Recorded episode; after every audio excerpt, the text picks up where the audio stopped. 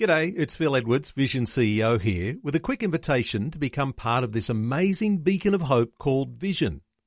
Together we can put our love into action to help people of all kinds build or rebuild their lives on the truth of God. Please consider the part you can play during our upcoming Visionathon appeal, remembering that it's your support that makes Vision possible, including this podcast. Audio on demand from Vision Christian Media.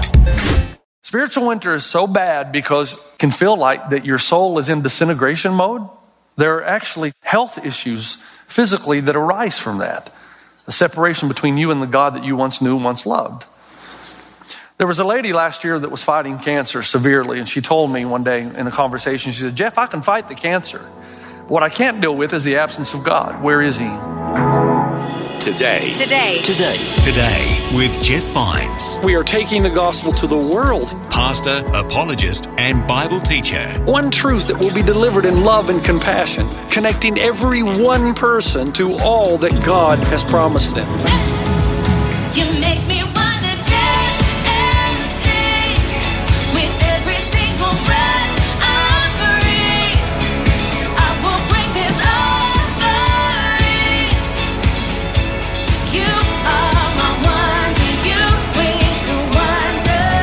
Today. Today. Today. Today with Jeff Vines.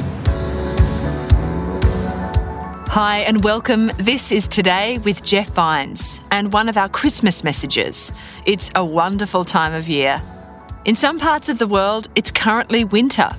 Pastor Jeff says he's not a fan of winter, but what's worse is a different kind of winter, a spiritual winter, a season when you can't feel God. Open your Bible to the book of Job for today's message, and let's hear from Pastor Jeff now on Today with Jeff Vines.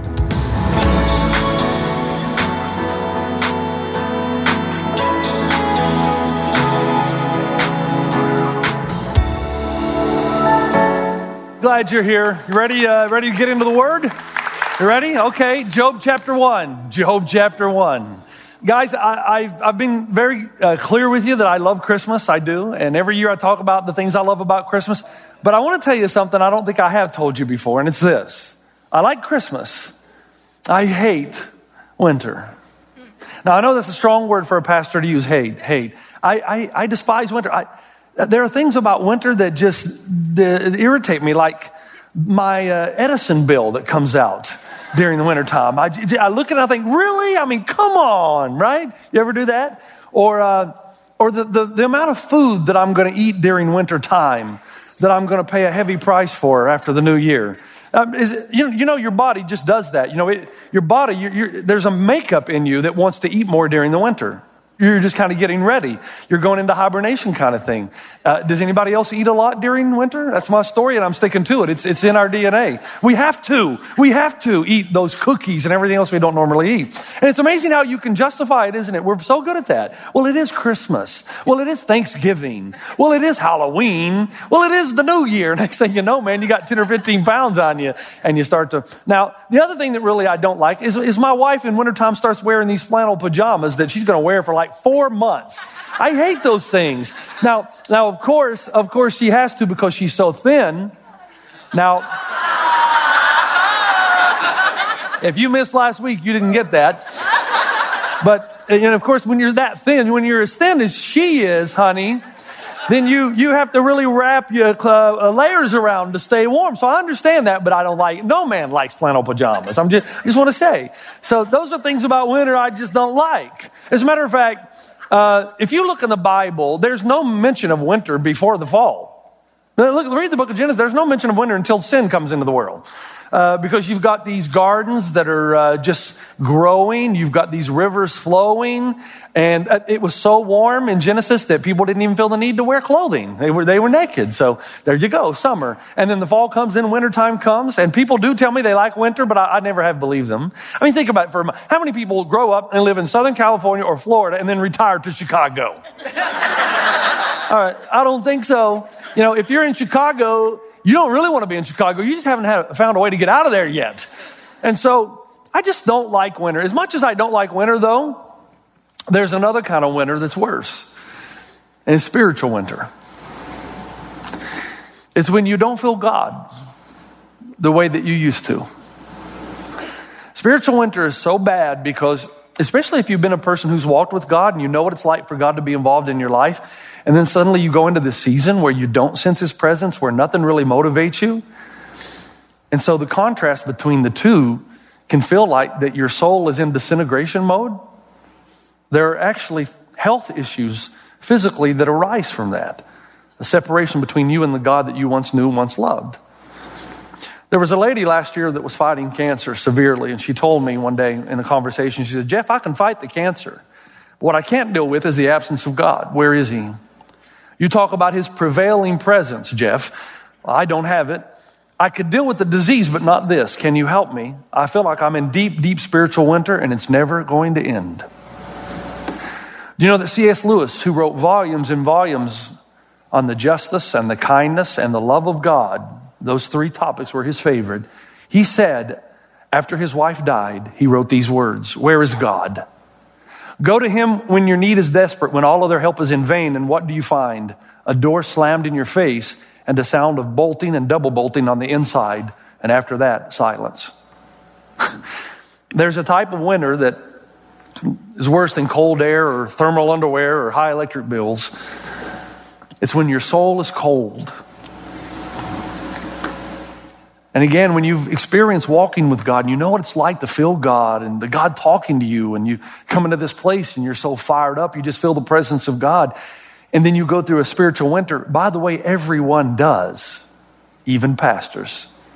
When you don't sense or feel the presence of God, and you feel day by day your soul is disintegrating. There's nothing, nothing worse. Now, praise God. First of all, let me say two things. One, I think this can be a good thing. Winter can be a great thing.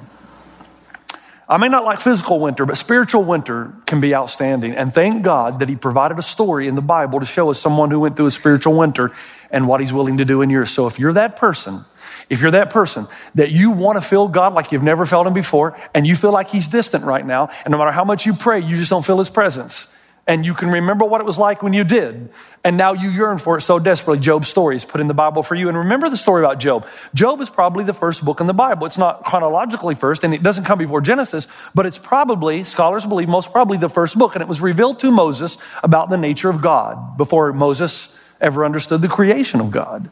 And so in verse 1 of chapter 1, we read that in the land of Uz, there lived a man whose name was Job. This man was blameless and upright. He feared God and shunned evil. Already we have a problem. Here's a man who is blameless and he's upright and he fears God and he shuns evil and he's very wealthy. He's got seven sons, three daughters, 7,000 sheep, 3,000 camels, 500 oxen, 500 donkeys, and heaps and heaps of servants.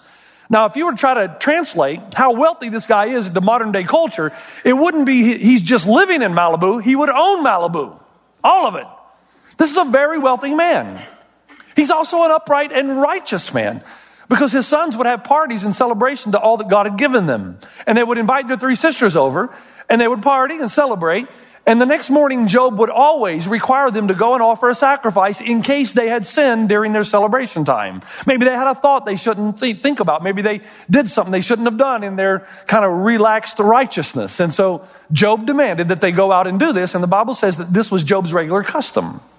Now, right away, we have trouble in the story because in Job's day, there was the doctrine of retribution. This is in the ancient world. It uh, comes out of the uh, uh, Mesopotamian wisdom literature. Here's how it goes. And whether you admit it or not, most of us think like this. In Mesopotamian wisdom literature, if you've got a lot of stuff and you're just, you know, you're blessed, uh, beyond uh, uh, explanation, it's because you are a good young man or a good young woman, my friend. It's because you are righteous and you're good. And because you're righteous and good, you got all these good things that happen to you. On the other hand, if you're, if, if you kind of got a, a, bad life and your life stinks and it, it, it just goes from one bad thing to the next and you don't have much wealth and you don't get along with your family and there's no goodness in your life, it's not because God's not good, it's because you're not good.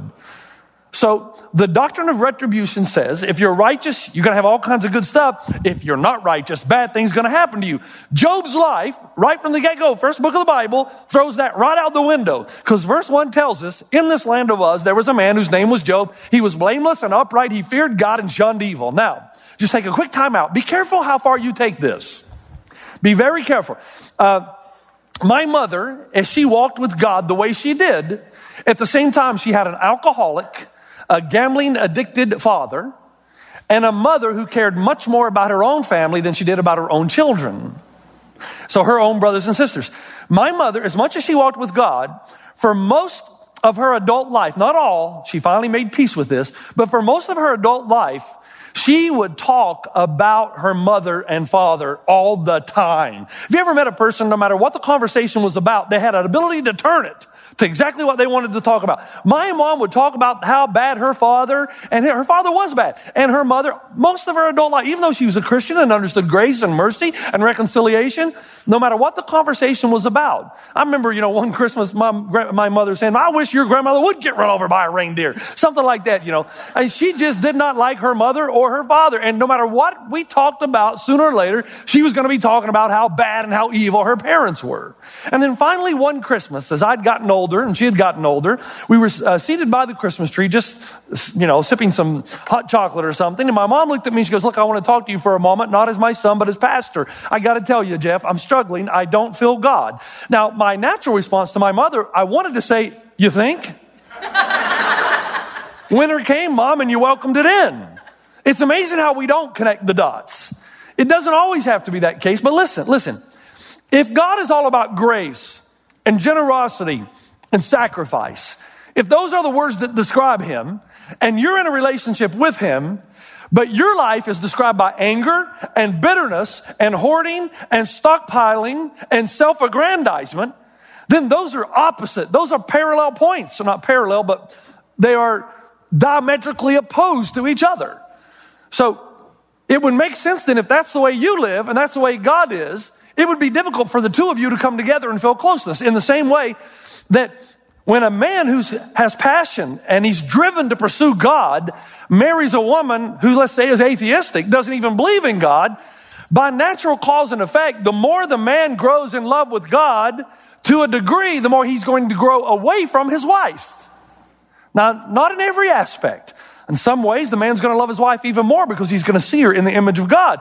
But it's just life. When two people are in a relationship, but they have separate passions and desires, then go their own way.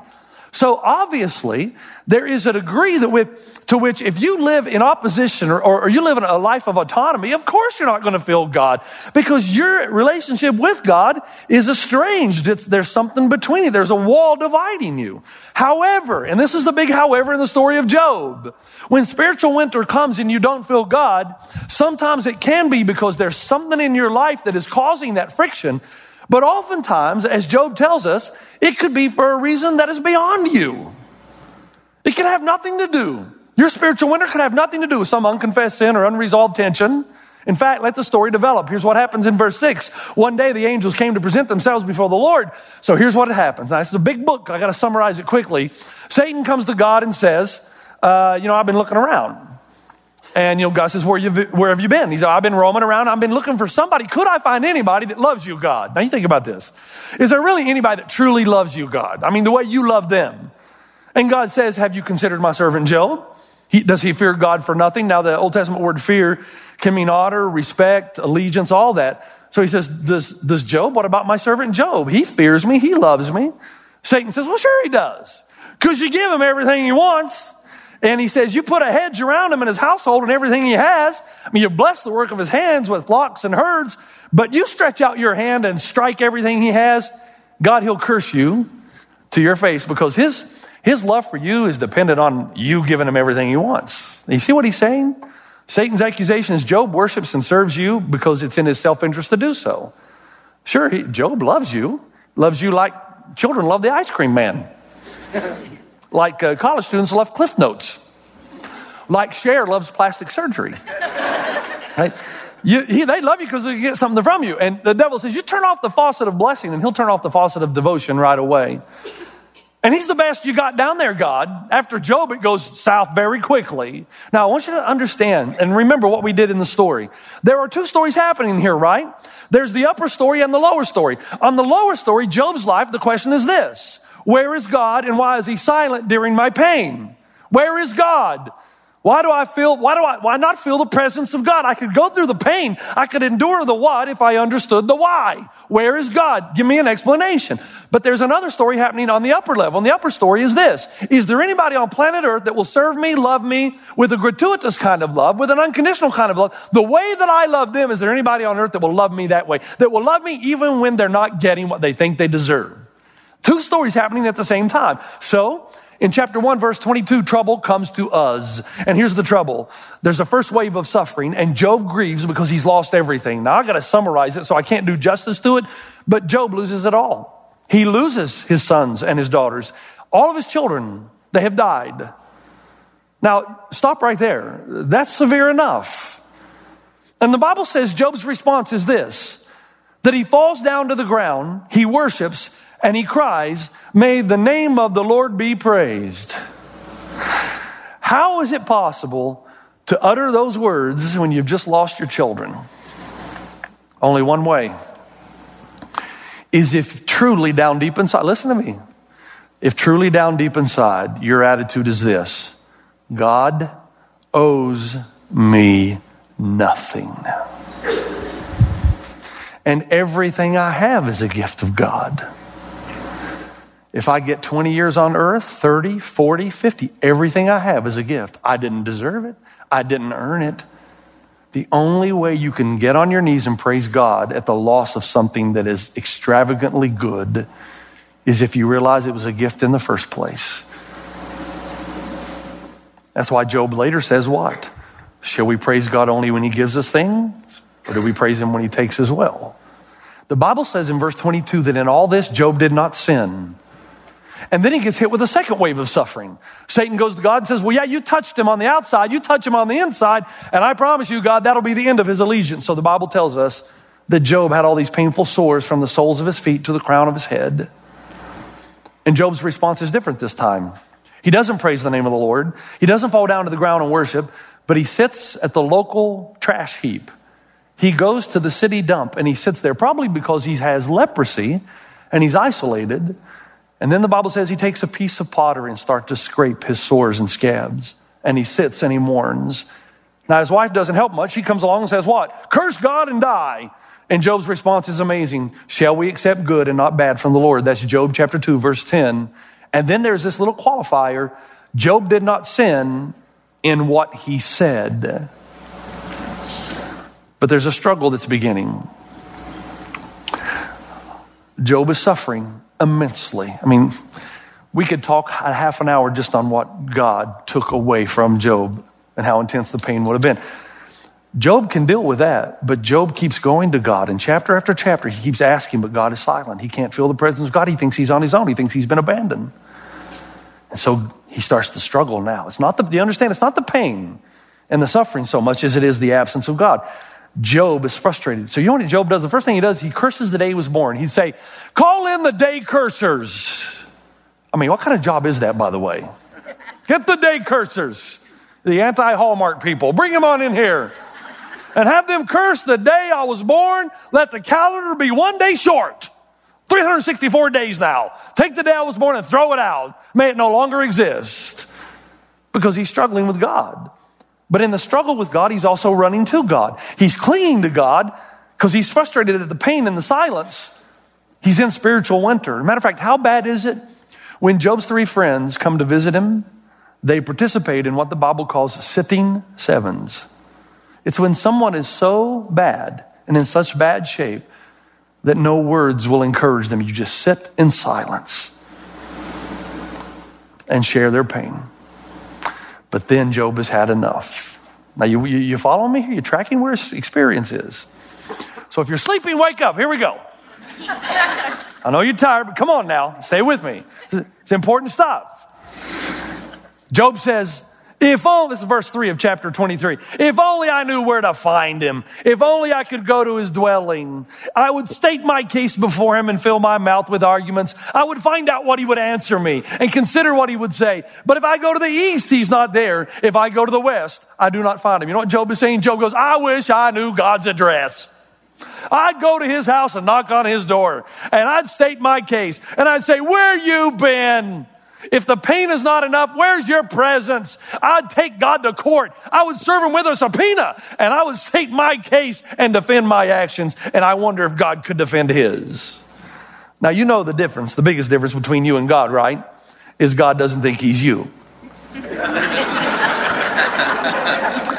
and in spiritual winter, in spiritual winter, the reason I wanted to talk to you is because I believe, and I've experienced this in my own life. And before you say, Pastor Jeff, what do you know about spiritual winter? Remember, I just came out of the toughest two and a half years of my life with this severe anxiety disorder. So there were times in that disorder and the times when the anxiety and panic attacks would come. You better believe I was saying, Where's God? I'm serving you. I'm working for the kingdom. Where are you, God? And I heard nothing. And yet, I can tell you this three things happen, and they're beautiful quickly. Number one, when spiritual winter comes, you get real clear who's in control of your life.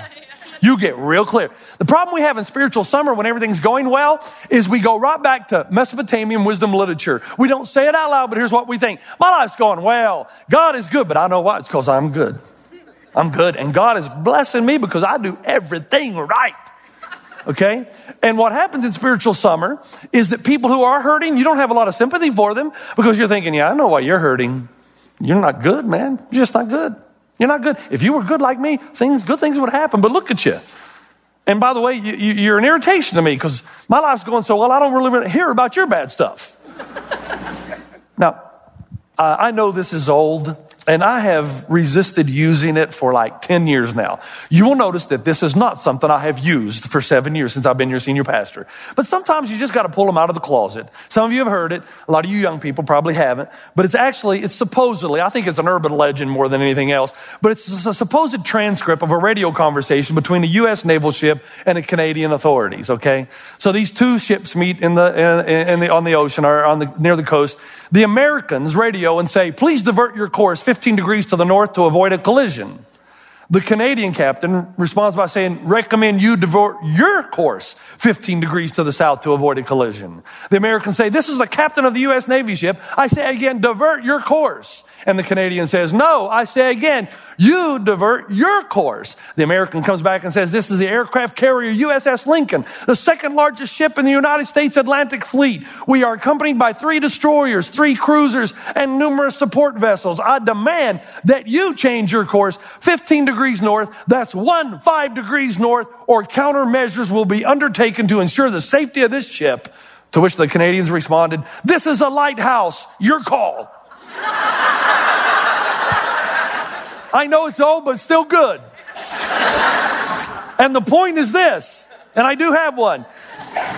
You can go on a collision course with God, but sooner or later you're going to learn one way or another, He's the one that's in control of your life, not you. You've been listening to Today with Jeff Vines. Thanks for joining us. Next time, we'll bring you the rest of this message from Pastor Jeff. What do I do in spiritual winter then, Jeff? You keep seeking, you keep searching, you keep worshiping, you keep loving God even when it feels like He doesn't love you because you don't know the upper story.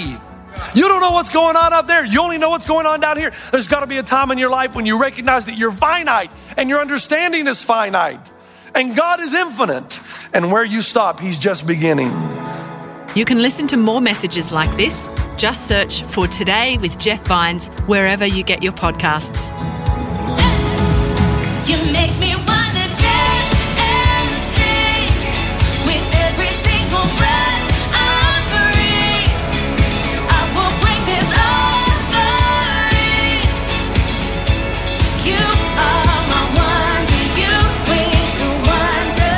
Today. Today. Today. Today with Jeff Vines. Thanks for taking time to listen to this audio on demand from Vision Christian Media. To find out more about us, go to vision.org.au.